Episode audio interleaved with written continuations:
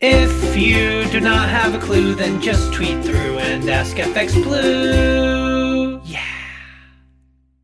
Hello, it's Monday the 18th. I'm FX Blue, and this is the market brief. Did you miss me? Had a couple of days off site with a currency transfer leadership, and I didn't pack my gimbal. So, what's been going on?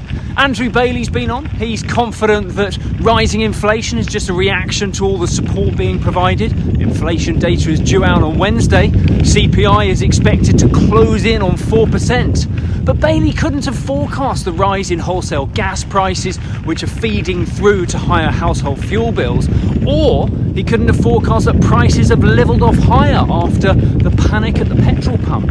Um, so he is concerned that the Bank of England will have to act to prevent a crisis for the recovery. Increasing interest rates to deal with inflation would be a fairly drastic measure, but the MPC may be left with no other choice. Their next meeting is on November the 4th, and the bank will be under pressure to act.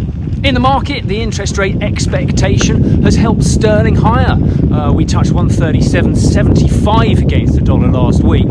Um, and over in the US, the Fed is also expected to begin tapering when uh, when they meet on November the 2nd. Uh, the Fed to see what effect tapering support has on inflation before raising interest rates, though.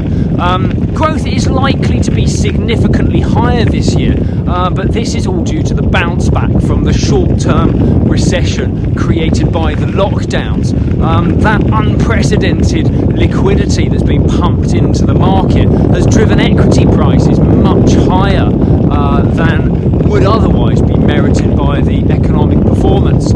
Um, the Fed seems to have enough control over the market to go at its own pace at the moment, though, but with rising inflation levels uh, not seen in a decade, patience may be running out. Um, do you think they'll act and start tapering when they next meet? I'm not so sure, but do drop me a comment uh, below and let me know your thoughts. Join me again tomorrow. If you do not have a clue, then just tweet through and ask FX Blue.